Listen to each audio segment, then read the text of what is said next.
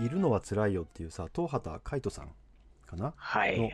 えーシリーズケアを開くっていうまあイッチがよくねツイートしてるけれども、まあなんかあまりにもツイートするから読んでみたよ。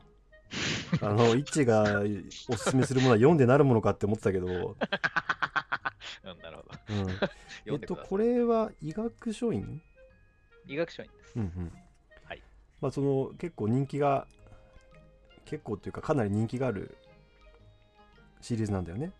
そうですね。あの、非常に出るし、出る本出る本うん。全部売れるという、中老体の世界とかね、そうですね。うん。まあその中の一冊であると。そうでございます。はいはい。でですねまあ、結論を最初に言っておくと、おいるのは辛いよの。うん、やっぱ軽音だなと思ったんだよね。今、ハテナ80個ぐらい書いてこれはね怒られるなみたいな感じの発言だと思うんだけどうんあのね、文字起こしの K さんに言っときますけど、これ、ハテナ80個ぐらいつけといてください。今の、ん？のところね。はいはい。怒られ、まあいいや、怒る前に聞きましょう。いるのは辛いよっていうのは、えっと臨床心理士の資格を持ち、えー大学院で、えー博博士号を取った人が、まあ、はい現場のその、えーデイケアのところに行って体験したことを書いた本っていうことだよね。おっしゃる通りでございます。で、はいえーまあそういう精神的にその問題を抱えた、えー人に対するこう、まあ、治療というか向かい、はい向き合い方として、えっと、大きく分けてケアとセラピーがあると。はい。でケアっていうのは、まあ、維持とかさあるいはそのとりあえずまずちょっと落ち着くっていうかさはい。あの体で言えばまず全身状態を、えー、と回復させてから治療しましょうっていうさ手術したりとか、本格的な治療をしましょうっていう、その全身状態を回復させるみたいなことが精神でいうとケアになるわけだよね。うん、そうですね。でセラピーっていうのがまあ根本的な治療でちょっとこう苦しみを伴ったりとかさうん、うん。する、まあ、外科的な治療みたいなことなわけだよね。そうですね。で、えっと軽音って言った理由は、軽音って言いましたね。うんうんいきなりそっち来たか。あのこのケアっていうのはまず、えー満たされることが大事っていうさそのうーん例えばデイケアに来てそこに居場所があって安心して落ち着けるとかさ。はい。居場所があってうん。落ち着ける。そうですね。うん。でこう人人との関わりでもまあストレスがそんなになくてそこにいる人たちがね、えーそういう、まあ、コミュニティの中にいることによってこう精神的に、まあ、少し落ち着くというか立ち直るきっかけになると。でこのデイケアっていうのは、えー精神科を退院した方が、まあ、社会に復帰するまでの間をつなぐものってことなんだけれどもはい。まああケースによってはずっとそこにとどまる人もいると、そうですね。まあだからもう根本的に治療するのが難しいっていう人がやはりいてうんそういう人たちのこう、まあ、対の住処になってるっていう現状もありますよと。うんでね軽音って言ったのはああいう日常系の作品に出てくるキャラクターたちは完全にケアをされた状態だなと思ったんだよ。ケアをされた状態か、うん。なるほどな。ですげえわかった。なるほど、うんうん。はいはい。彼女たちには、えーと大きな悩みがまず一つもない。えそしてこの本あの「いるのは辛い」の中にも書いてあるけれどもケアっていうのはそうやって日常回復していくものだから毎日毎日毎日同じことを繰り返すそれが大事だと。それが本質であると、だから何かをするわけではなくてそこにただいる。そこにコミュニティがあってそこにいると落ち着ける。つまりただ居続けることができるっていうのがケアなんだと。で日常系っていうのも、えー、と物語が前に進まないんだよ。軽音をはじめとするね、うん。日常系アニメ。うん、ずっと同じことの繰り返しなんだよね。それが永遠に続くんだよ、うんで、えっと、軽音だと確かに3年生になって卒業するんだけどそれは時間の経過であって物語の進行ではないんだよね。お？何？うん？うん？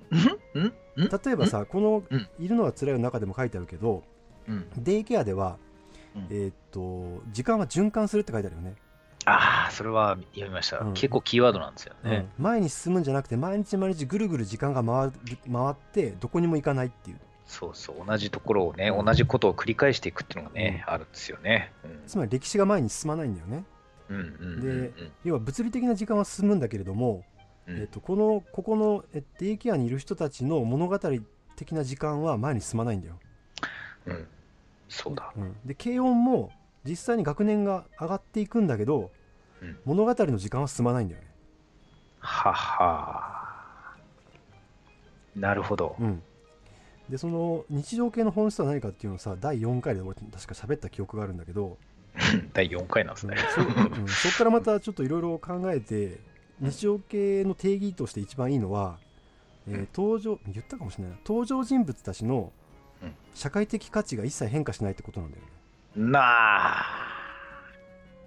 あ。例えば軽音では、えー、とバンドを組んでるんだけれども別に一生懸命バンドをやるわけでもなく一生懸命やった結果なんかプロにななるとかっていうそういう社会的価値がい変化しないんだよ。なるほど。うん。バンドをやってるっていうのはまあモチーフでさそこにすごく映像的に力を入れてもちろん見せ場として作ってるんだけれどもはいはいはい。それを通じて彼女たちが成長して社会的な価値を変化させていくことが大事なんじゃないんだよね。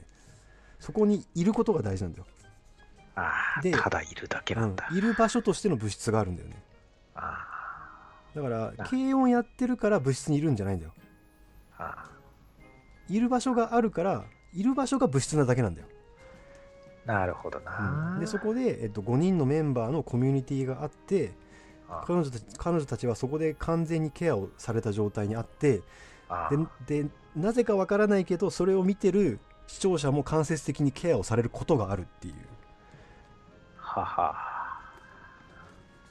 だから食い入るように見てるみんな。その本当に好きな人は。ちょっと、うん。その、いるのは辛いよの中では、うん。その、ケアとセラピーというものの違いを語るのに、あれほど平易にうん。実例を出しながら、うん。難しいことを言わずに書いたっていうのは、やっぱりこう、内容を知ってるからする人からすると、かなり衝撃だったらしいんですけど、なるほど。その中で一つ、割と大事だったのが、癒す方がいら癒されるみたいな概念も実はちょっと入ってるんですよね。そうだね。うん。ケアの文脈の中には。うんうん。つまりケアをする人、あなたケアされる人、私ケアする人っていう関係だけではなくて、やっぱりそこに、能動と受動だけではない。そうです、そこにあるってことだよね、ただある、ただいるということで、うん。その治療者と患者みたいな、そのやる方、受ける方っていう関係がちょっと解けるみたいなのがあるわけですよ。うん。で、そこ結構ケアの本質あるよねっていうのはシリーズケアを開くの別の本の中でもいっぱい出てくるんですね。うんうん。その能動と受動だけではないってまさにそこなんですけど、中動体ね。中動体の世界ね、例えばね、ばね、うん。そこにいてこういうふうにするに至る背景まで全部背負うみたいな中動体っていうのがあるわけですが、まあ、それは置いといて、うん。で、日常系アニメに対してう、ん。見て癒される人っていうのは一体どのポジションなんだっていう話なんですよね。あーファンタジーの世界だけれどもうん。こういう世界があってもいいなと思うことじゃない、うん。えー、とつまりその、まあ、この本の中にも書いてあるけれども普通、えー、と人間はすることによってこの世界を生きてるわけだよね。するっていうのは仕事をそうそあうで仕事をしたりとかさ、まあ、家事をしたりとか何でもあるけどさ、それって全て社会的価値を満たすためにやってるってことだと思うんだ一言で言うと。でそのために、まあ、努力もしなければいけないし、例えば毎日働きに行かなければいけないしってことだよね。もちろんその食べるために働くっていうのは基本にあるんだけれども、はいはいはいはいはいはいはい特に現代社会においては、えっと、ただ生存するっていうために働くっていうよりは、それ以上のことをまあ求められるわけだよね。社会に貢献するとかさ自分を高めるとかさそうですね。でそういうことをずっと背負わされてることにちょっとこう適応できなかったり息苦しさを感じる瞬間があった時にまあ実際にそのえっ、とそういうことを求められないコミュニティ現リアルのね例えばすごくうん昔なじみの友達とかさうん。で集まってちょっと息を抜くっていうのがまあ王道だと思うんだけれどもそういうことがなかなかできない人とかうんにとってもうんファンタジーの世界の中でもそういうのがあるっていうことを知るとなんかちょっとう息抜きができるんだと思うんだよね。なるほどな。いや、それでね、それは視聴者は癒される時のその、なんか今メカニズムというか、なぜそれを見ることで癒しが与えられてくるのかっていう話でそれじゃないですか。うんただ、ケアの文脈っていうのは常に癒す方と癒される方がひっくり返る構造をしてるわけですよ。そうだね実は。うんじゃあ、アニメの場合に、うんかつてのアニメは視聴者が作り手を癒していたんだろうかって話になると、うんあー前はそうでもなかったのかなってちょっと思うんですよね。あーまあこの場合すす三3つステークホルダーがいて作り手と、うんえっと、作品の中のキャラクターと受け手なんだよね。なるほど、だから。どうなんだろうね。いや、ところがそこで今僕がふと思ったのが、あの視聴者側がですね、返す相手がじゃあいないかっていうと、うん。あの獣フレンズと煙草の辰木監督であるとか、うん。あとは各種のアニメの声優さんであるとかですね、うん。その音響を担当してる人であるとかですね、なんかそういう制作者とコミュニケーションが取れるようになったので、実はアニメって、その作り手と視聴者っていう間でもケアになりつつないですかっていう話を今、突然思いついたんですよ。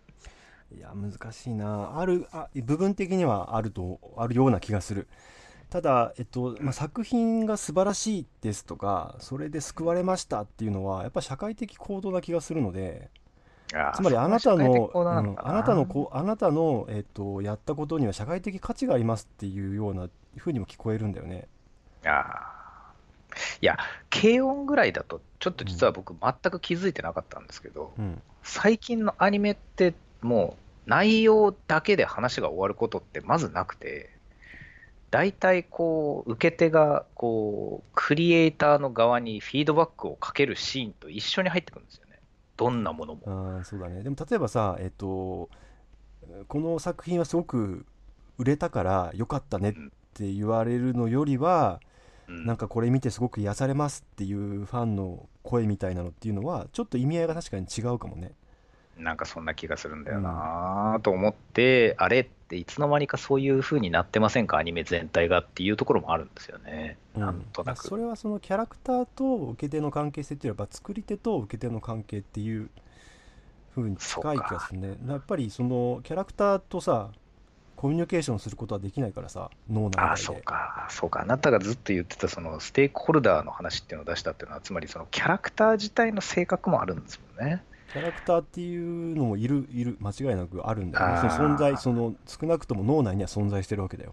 そうですね、うん。人がやってるとかってのとは別にその世界があって、それを壁になってみたいわけでしょ、そう。視聴者は。そう。ああ、そうだ、その話まで難しいな。いや、逆に言うと、ケアの人たちのそのいるのは辛いような文脈って、あの癒す人、癒される人っていう関係が解けるみたいなこと言ってるんですけど、うん。そのアニメでいうキャラクターとか文脈とか世界っていうところっていうのまで言及されてないんですよ、医療の世界ってまだ。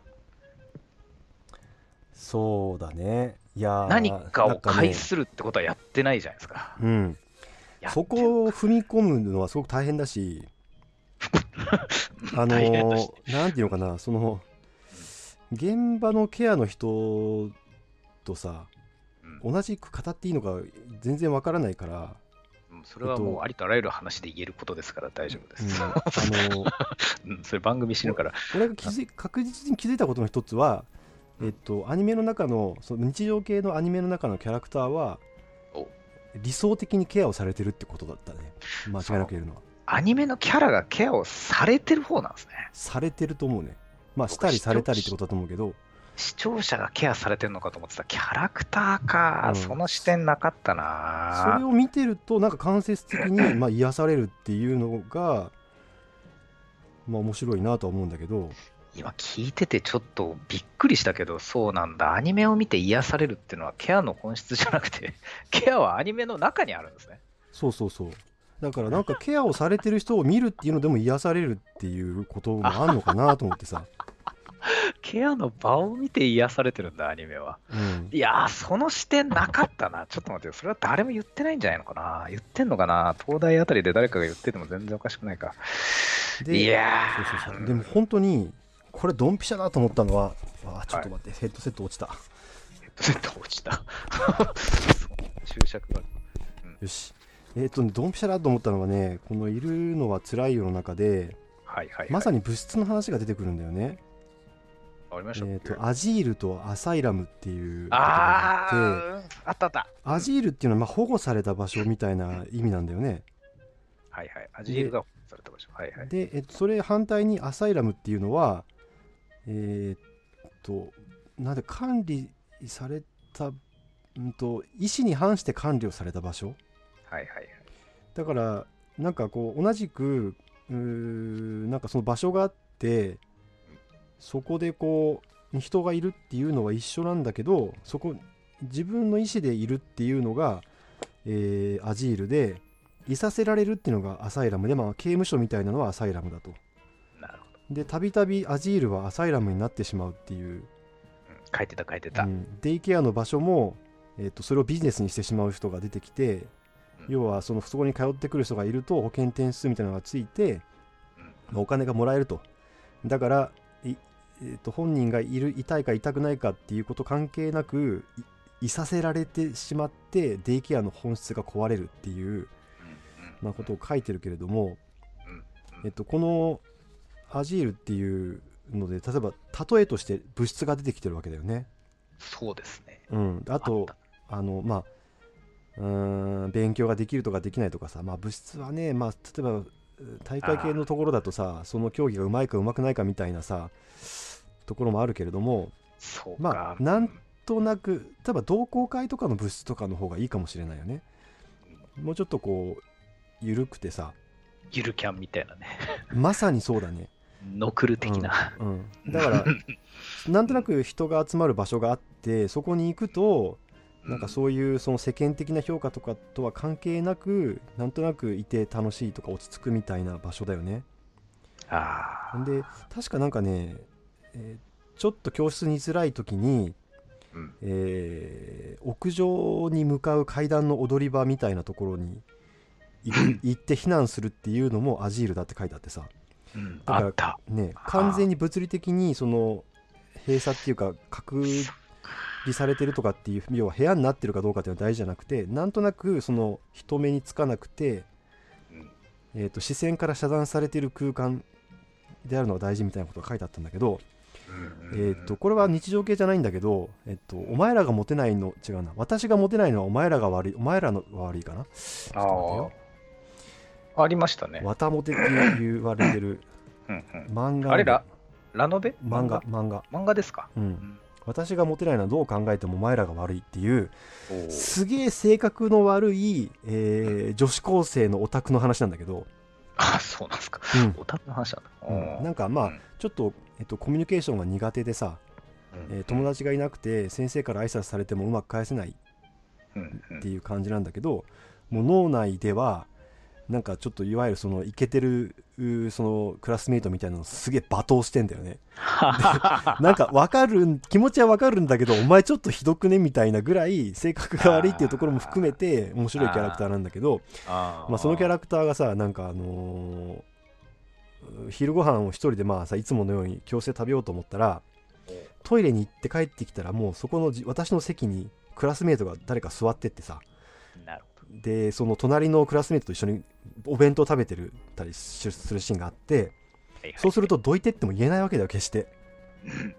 だからお弁当を持って校内うろうろするんだけどいつも空いてる自分の場所がなんかその時はたまたま塞がっててどうしようぐ昼休み終わっちゃうって言ってぐるぐる行って結局、まあ、その屋上に行く階段の踊り場であ一人ご飯を食べてニコ生を見るっていう、ーニコ生をね。うん、でなんかここもまあ考えてみたら悪くないなとか言って強がってお弁当食べてんだけどそのアニメですごかったのはそこのにね埃が舞ってるんだよその光が差し込んできててはあ、なるほどな。うわーっていうさうわーってね、うんこの今僕のなるほどなーと先輩のうわーが分かる人と分かんない人でこのラジオに対する体制が。そうだねああ、いや、分かるな。なるほどな。そういうなんかさやっぱりアジール的な物質的な場所避難場所っていうのはさうん。結構実感を伴ってあると思うんだけどさ。そううん。ねいや、でも、その話はすごいわかるし、今の説明はめちゃくちゃわかるんですけど、それより前に先輩が言った、その、登場するキャラがケアを受けてるっていう視点が衝撃的すぎて、うん。アニメが視聴者にとってのアジールであるっていう視点しか僕持ってなかったんですよ。まあ俺も持ってなかった。キャラにとってのね、うん。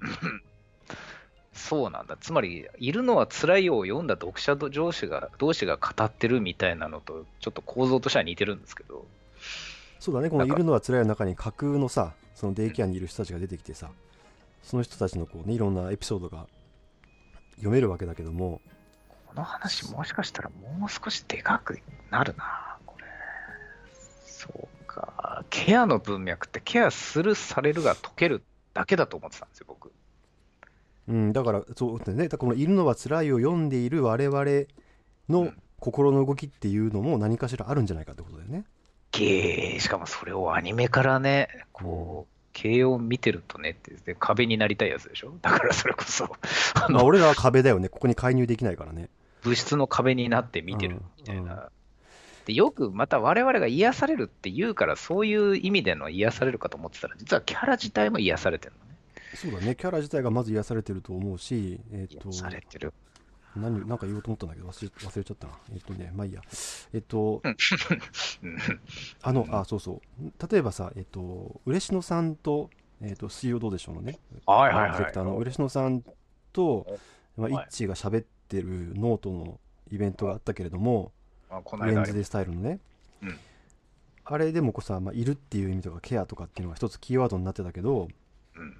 ああいう話とか、えっと、イッチがまあいいるさいるっていうことを言い始めた時から実は頭の中に軽音は浮かんでたんだよ。ゲー、あの時からか。第あのね将棋の手でさ最善手最善手とは違って第一感っていうのがあるんだけどなんすか、第一要は、感えっと、パッと思いつく手ってことね。ああ、ははは。でよく考えたら、えっと、他にもっといい手があるかもしれないけれどもっていう意味を込めて、えっと、解説とかやってる時に、うん、第一感では5五歩ですねとか言うんだよね、はあ。うん、だ俺は第一感で軽音って思ったんだよね。それはもちろんゆるキャンでもさラキスタでもさあのーえっとごちうさでもまあ何でもいいんだけれども。うん、わかるわかる。三つ星から外でもいいのね。うん。わかるわかる。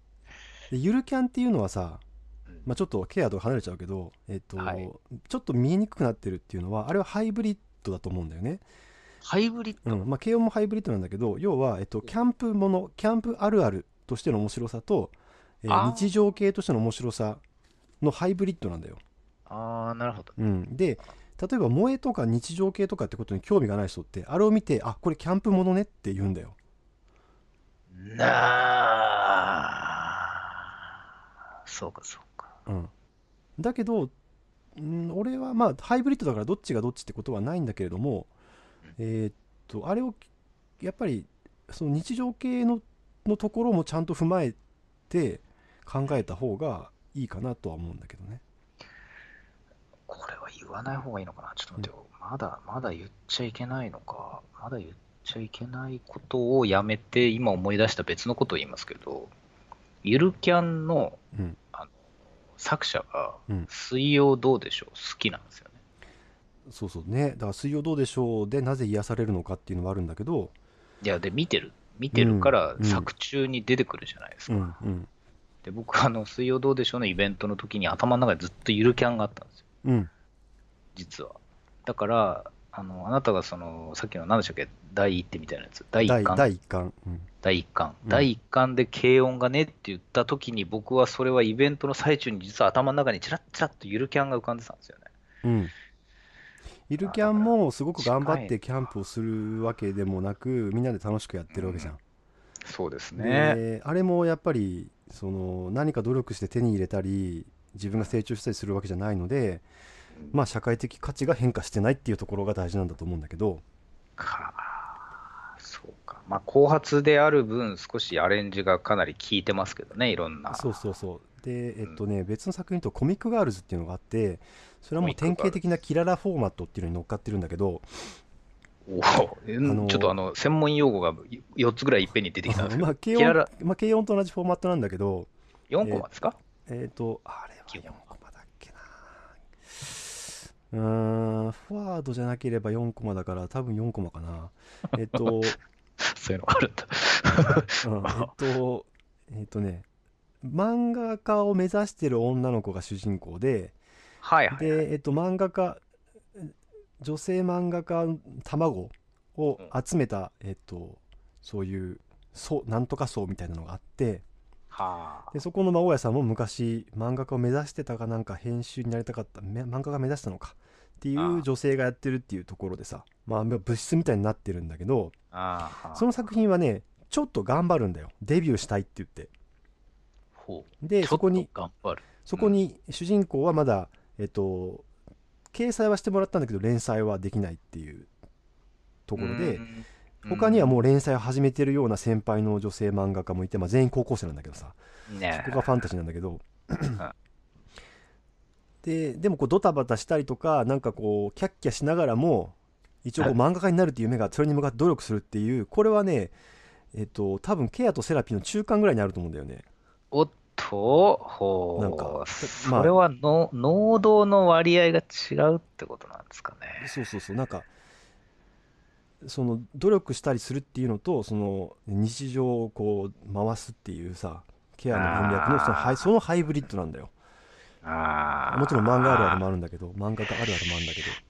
なるほど。だからもうもちろんさ昔からさそういうちゃんとした、えっと、王道の物語っていうのがあってさ主人公が、えー人と出会いえ苦難に陥りそれを跳ねのけて最後ハッピーエンドで終わるっていうさ型があるわけじゃん成長、成努力、友情、うん勝利みたいなね。だからね。そうそうそう、うんそれを例えばまあケアにと反対してセラピー的というならば、ぐおーなるほど。うんそのその中間のどっちかよりまあキキララだからケア寄りっていうとかさキララだからケアより。すごい。パワーワードってこれだろっていうね。うんそのミックス具合がアレンジ具合がいろいろこう作品ごとにちょっとずつ違って分かってきたぞ。なんか。やっぱりだから両方求めてるんだと思うんでみんな両方見たいっていう気持ちはあるんだよ少なくともなるほうんどな。ああ、わかるな。そのやっぱ混ぜ具合のその流行っていうか最新系があってそれが多分ゆるキャンなんだよね大の大冒険がセラピー型の漫画だってことですよね。そうだねまあドラゴンボールとかもそうだけどねドラゴンボールもね。うん、時々入るギャグシーンとかを除いてこうストーリーの王道のところを見ればねうんまあ、もちろんいろんなアレンジはもうプロの漫画にはありますけど、うん。うん。まあ、あえてどっちっていうとそういう方がまあセラピー型で、うん。うん。うん。スラムダンクなんてだってちょうど高校の2年ぐらいでズバッて終わる感じはあれセラピーでダーンっていくわけでしょ、そうそうだね。うん、そうだ。だから三能戦で終わるんですよ。もうその翌年は同じところに循環は絶対できないので、前に進まなければいけない。あれはあそこで終わったっていうのはねね、美しい英断。美しいジャンプ作品はねなかなかね人気が出るとさ、まあ、連載があるから終わるの難しいけどあれは終わったみたいなことになってるわけでしょ？あります。でもうん循環しちゃいけないんで、前に進まなければいけないんで、もう学年が1個上がるだけで偉いことになるっていう世界を正しく書き切ってるっていうのは、ある意味、まあ、セラピー的ではあるというか。うんまあ、この雑雑なこう対比をで怒る人がもしかしているかもしれないけれども、知ったことではないけれども、うん。まあまああのいや本当にでもそのこの「いるのは辛い」を読んでこう何か本当に日常系だと思ったんだよね。いやーなるほどな。うん。いやー、それはほぼなんか納得しました。うん。でなんていうか本当に心の底から、うん。まあ、日常系に限らずアニメに救われた人っていう話を聞くのでまあ本当にだから学校とかで悩んでたりちょっといじめられたりしてたけどこの一つの作品に出会ってそれにこう没入してさうん、なんならもう死ぬほどそこでなんかクライマックスで泣いたりしてさあ生まれ変わったみたいなさそれからちょっと人と喋れるようになりましたとかさー、あー、わかるな。本当にこう治療されてるっていうぐらいのさうんエピソードあるから、だから結構だからその本当にうーんとこの日常系作品少なくともねその日常系作品とケアの関係性何かしら関係があるっていうのはうん割と真剣に思ってるんだよね。うん僕はすごい納得しました。あ自分も薄々考えてたけど考えてなかった部分も含めてなんか分かったな。うん、でその「水曜どうでしょう」が癒されるっていうのは、なんかそのいろんな要素があるけれどもその中の一つに、えー、と失敗したりとかさはい。あのなんか延々と車中がの映像が流れてるとかさうんあのこうなんていうのかな価値が社会一般社会的には価値がないとされてるあるいはそこに成長がないっていうけど面白いっていうものをうん。すごくクオリティの高いものを見せ続けてくれるからじゃないかなと思うけどね。ああまあまあ、実は、その、水曜どうでしょうの、その、ディレクターと対談をするってなった時に、うん。その、全然、スタッフのその、ティーキ君っていう人が、うん。当日の集合時間は決めねえわ、うん。内容は教えてくれねえわ、っうん。ていうか内容、内容そもそもねえわみたいな話で、どうするんですかみたいな、テーマとか決めた方がいいんじゃないですかっていうのを DM で送ったんですよ、うん。ゴーにやして。うんうんそしたら、テーマですか？いいですね。決めてくださいって言うから、もうどうしようと思って、直前に読んでたいるのは辛いような話で、とりあえずじゃあ癒しケアでみたいなことを送ったら、それが通用したってだけで、うんじゃあこれでって言われて、やべえなと思って、後から組み立てたら、たまたま水曜どうでしょうは癒しだみたいな話になったっていうのが本当なんですよ。うん、でもまああれ日常系の要素あると思うよ。うん、多分僕、あれは日常系だったんですよね、僕にとってのね。うんまあ、僕らにとってのというか、だからなんか適当に言ったらうまく通じたなと思ったんですけど、まあ、ディレクター2人が違うアプローチで面白くいじってくれたんでよかったなっていうぐらいですかね。そうだね。うんだからうーんなんかそのやっぱりアニメを見慣れてない人はさ、うんその美少女キャラのあのおルックに引っ張られるわけじゃんまず特に年代が上の人は。わかるわかる。そうですね。うんうんでだけどその、まあ、いろんなタイプの作品があるけれども、まあ、少なくともゆるキャンみたいな作品っていうのはあの可愛いルックっていうのは要素すごく大大事な要素の一つではあるがすごく大事な要素の一つである。それを仮に抜いたとしてもうん、語るべき要素がいっぱいあるってことだから、そうなんだよな。うん、そこをなんかねそうそういうところでそのルックの以外のところでやっぱり「水曜どうでしょう」とつながってるところがあると思うけどね。なんかりんちゃんがさバイクでさうん。ソロキャンしに行ってさうん。なんかくる前の車から犬が覗くとかさ。そうですね。うん。そういう。あれ、文脈はもう一緒ですよね。側が違うだけで。あそうそうそう。もちろんそれはねあの曜どうでしょうから影響を受けてるっていううん、こともあるんだと思うけど、そうね。うん、ルックが変わってるけどね共通してる部分があるかなと思うんだけどこの話はケアの文脈っていうよりは、アニメの文脈の人たちはかなり早くから言及してましたね。そうだねうん、何度も見ましたよ、やっぱり。そのそっかそっかアニメで、こう、なんか、登場する人間が4人くらいで、ちょっと旅をしたりすると、旅というか、あアニメというか、なんか漫画でもいいんですけど、うんうんすると、要はこれは、側が可愛らしい水曜どうでしょうだみたいな話は何度も見てますよね。そうだね何度も見る。うん逆にこう、水曜どうでしょうの側を可愛い女の子に変えたら日常系萌えアニメになるよねっていう話も何度も見ました。いろんなところで。そうだね。あ じゃあえっ、とアニソンのコーナーに行こうか。久しぶりのね5週ぶりですか。募集え開けました。ー今週はね地平線ストライドっていうはい。山のすすめサードシーズンの、えーオープニングテーマです山のすすめサードシーズンっていうのはちなみにどういうアニメなんですか？え山のすすめっていうのは、まあ、ゆるキャンとかと、まあ、ちょっと似てて、えっと、ゆるキャンはキャンプだけれども山のすすめは山登りです山登り。同名漫画のアニメ化作品で、まあ、2人の中学女子中学生がまあ主人主役としているんだけど、その中学生。うん、その2人が山登りを通じて友情を深めていくっていう作品でこのハイブリッド具合としてはちょっと成長したりとか思春期の危うい気持ちとか危うい友情とかも描いたりしてるのでうん。えーっと中学生日記と日常系を合わせたみたいな。これ面白いでしょ？これ面白い、見たいもの。うん、めっちゃゆるキャンと同じでね自然がめちゃくちゃ綺麗なんだ背景が山の。ああ、いいですね。あそこに結構簡略化された、えーまあ、キャラクターの絵がめちゃくちゃ馴染んでてああ。だからやっぱりゆるキャンを見た時に山のすめ見てる人は、うんなんかそのなんか文脈というかこの美少女と自然の背景を合わせる技術すげえなみたいなさ共通点はああ、なるほどね。でちなみにあのこれは俺が時々言及するサンキュー達夫さん曰く、サンキュー達夫さんね。はい。2010年代最高の作品って言ってるね もうほぼ2010年代終わりますからね。ずっと言ってる。うん、とですか2013年から始まったのかな。ずっと言ってるね。好きだって、うん、でまあ、えーこのオープニングテーマなんだけど今回一致に聞いてもらったのは元バージョンではなくて、はい。えっと、このふ主役2人以外に、まあえっとはい。あと2人女の子が出てくるんだけどうん。その1人のココナっていうキャラクターがいてはい。そのココナが歌ってるバージョン。ああ。ということで、この、えー地平線ストライド、はい。聞いた、えー印象がまず2つあるんですけど、うん。1つは、うん。アニソンなのにテンポ、えー歌のテンポが遅いというのが、ああそうそうそうかもしんない。すごい驚きます。そうだね。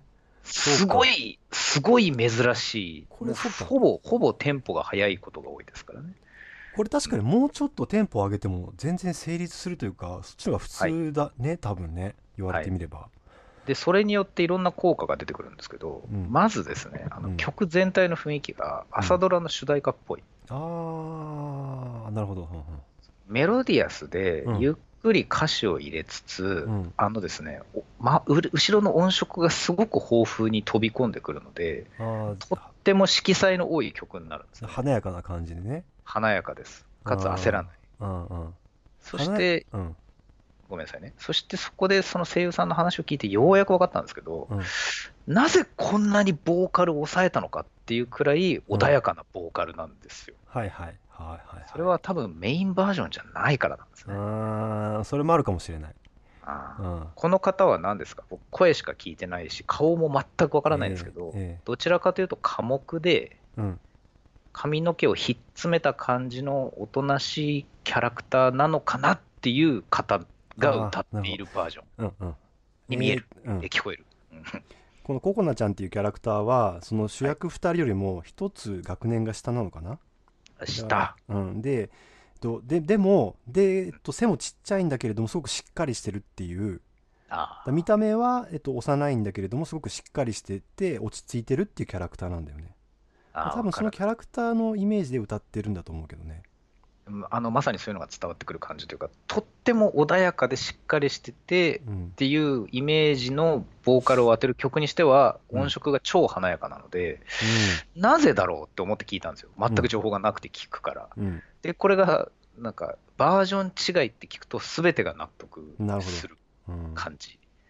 まあ、よく作ってんなって感じ。これはこのココナ役の小倉優衣さんっていう人が歌ってるんだけど小倉優さんって名前知ってるな、聞いたことあるな。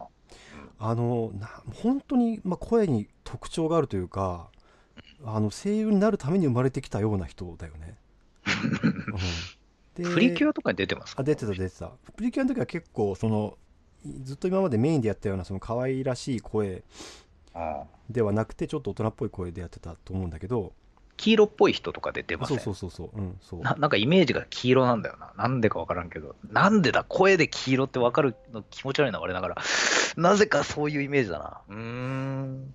うんあの本当にこう声質がなんていうかまあうんか可愛いっていう言葉はなんかな妥当じゃないんだけどな、まあ、ちょっとこう人間の声とは思えない声質を。してるよね。ポストアポカリプス系の、うんあの、アニメとかの新作で、うん人工知能が残されていて、そこに唯一生き残った人類がいたときに、人工知能がこの声だったら、うん、超絶バッドエンドを想像します、僕は。あ逆にでしょ？逆に。あまりに、逆にあまりに人間離れすぎてて、うんもう生存者いねえなって思っちゃうぐらい、なんかちょっと飛び抜けた声ですね、この方はね。歌うとすごいな、なんか恐ろしい、恐ろしいほどの癒しじゃない、なんて言うんだろう、なんか透明感を感じる。いやー、すげえな。ちょっとあの、うん、小倉い小倉優衣さんの声を聞かせるっていうちょっと裏テーマがあって小倉さんの声を聞かせるっていう裏テーマ。